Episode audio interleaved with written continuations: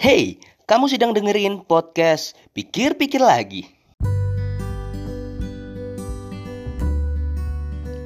Assalamualaikum warahmatullahi wabarakatuh Selamat pagi, siang, sore, dan malam Sobat pikir-pikir lagi Di mana pun dan kapan pun mendengarkan Hari ini tanggal 25 Februari 2022 Kita ketemu lagi, sharing-sharing lagi Berkaitan dengan hari ini pengen membahas tentang mengharapkan yang terbaik. mengharapkan yang terbaik ini adalah sebuah gambaran doa saya gitu ya. Saya sering banget oh, menjadi seseorang yang ketika berdoa tuh mengharapkan yang terbaik gitu ya. Bahkan dijadikan konteks dalam doa gitu. Jadi gue kalau misalkan lagi berdoa, gue sering banget ya Allah misal lagi, lagi ujian ya ya Allah ini gue lagi di masa ujian berikanlah aku hasil yang terbaik gitu sering banget kemudian lagi kemudian apa sebelum menikah sebelum menikah juga dulu dulu doanya ya Allah berikanlah aku jodoh yang terbaik. Ya Allah berikanlah tempat aku yang ber, berkuliah yang terbaik. Tempatlah aku berikanlah aku tempat bekerja yang terbaik. Ya Allah tunjukkanlah jalan yang terbaik. Nah itu adalah kata-kata kalimat-kalimat yang sering kali dilakukan. Sering kali saya lakukan saya ucapkan gitu ya. Entah di uh, di agama apa pun saya rasa konteks ini konteks mengharapkan yang terbaik sepertinya nggak tidak jauh berbeda ya. Saya saya sebenarnya kurang tahu karena saya nggak nggak benar-benar menanyakan ke teman-teman saya yang non agama Islam apakah pernah berdoa seperti itu. Saya, tapi saya rasa sih pernah ya mengharapkan seperti itu.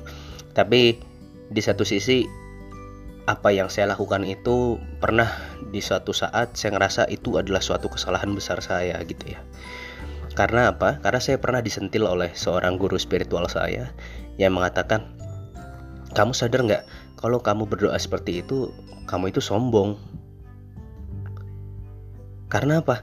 Karena di saat kita menyatakan yang terbaik yang terbaik itu kesombongan yang pertama ya itu bisa jadi seakan-akan kita tuh kayak nggak punya keinginan gitu kayak kita nggak punya keinginan jadinya doanya ya Allah berikanlah yang terbaik gitu Padahal kan dalam hati kita kita punya banyak banget nih keinginan pengen A, pengen B, pengen C, pengen D, pengen lewat ini, pengen lewat itu dan segala macamnya. Yang kedua, kenapa sombong? Karena kan kita nggak pernah tahu apa maksud dan tujuan dari Tuhan kita. Dan seakan-akan apa yang diberikan Tuhan kita tuh kita selalu bisa menerima. Selalu siap gitu menerima dan apa pun segala konsekuensinya. Nah, dari sini ketika pertama kali gue ngedenger itu gue langsung ya langsung terdiam lah terdiam gitu deg-degan langsung mikir. Karena memang sejujurnya ya emang sebegitu sering gue menggunakan kata yang terbaik dalam doa.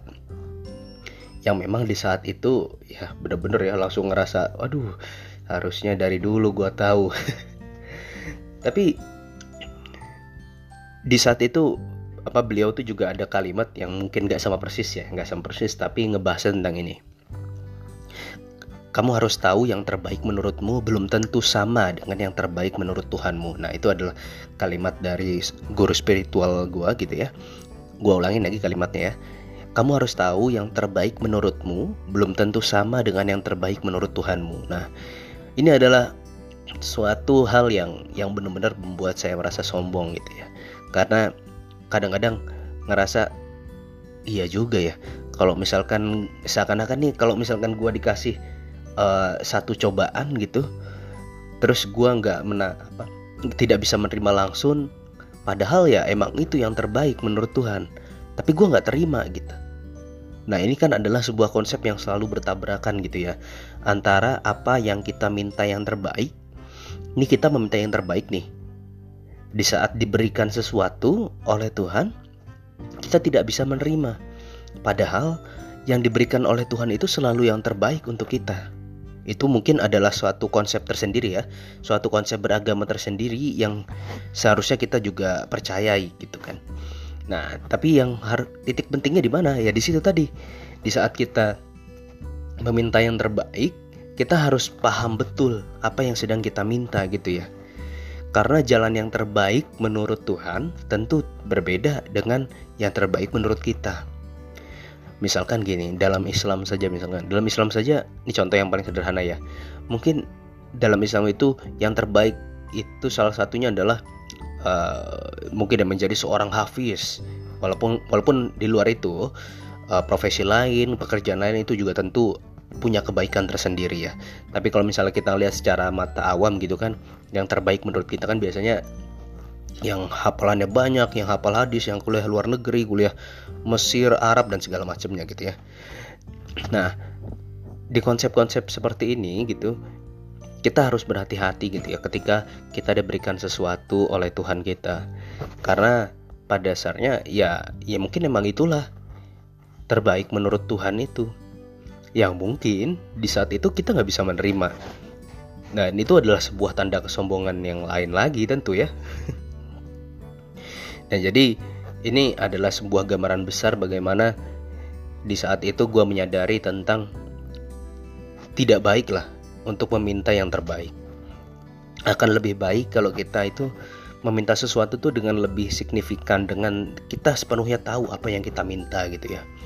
Kita saat ini pengen diterima di universitas A, sebutkan universitas A gitu.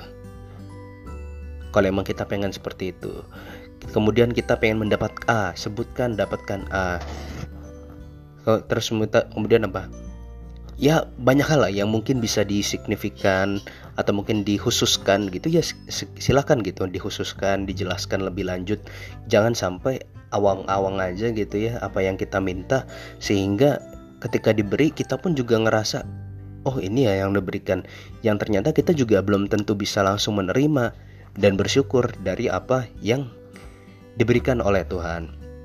Nah, ini makanya di saat kita berdoa tadi harus berhati-hati di saat menggunakan kalimat yang terbaik. Jadi ini adalah podcast yang singkat lagi berkaitan dengan sikap berdoa. Mungkin di episode ini ada yang setuju, ada yang tidak setuju. Silahkan ya, boleh kita ngobrol-ngobrol ya sharing-sharing lebih lanjut tentang cerita-ceritanya. Namun setidaknya apa yang saya bagikan di sini ini adalah saya yang dapat yang saya dapatkan dari guru spiritual saya. Semoga membantu, semoga bermanfaat. Wassalamualaikum warahmatullahi wabarakatuh. Sampai jumpa di podcast pikir-pikir lagi episode selanjutnya. Dadah.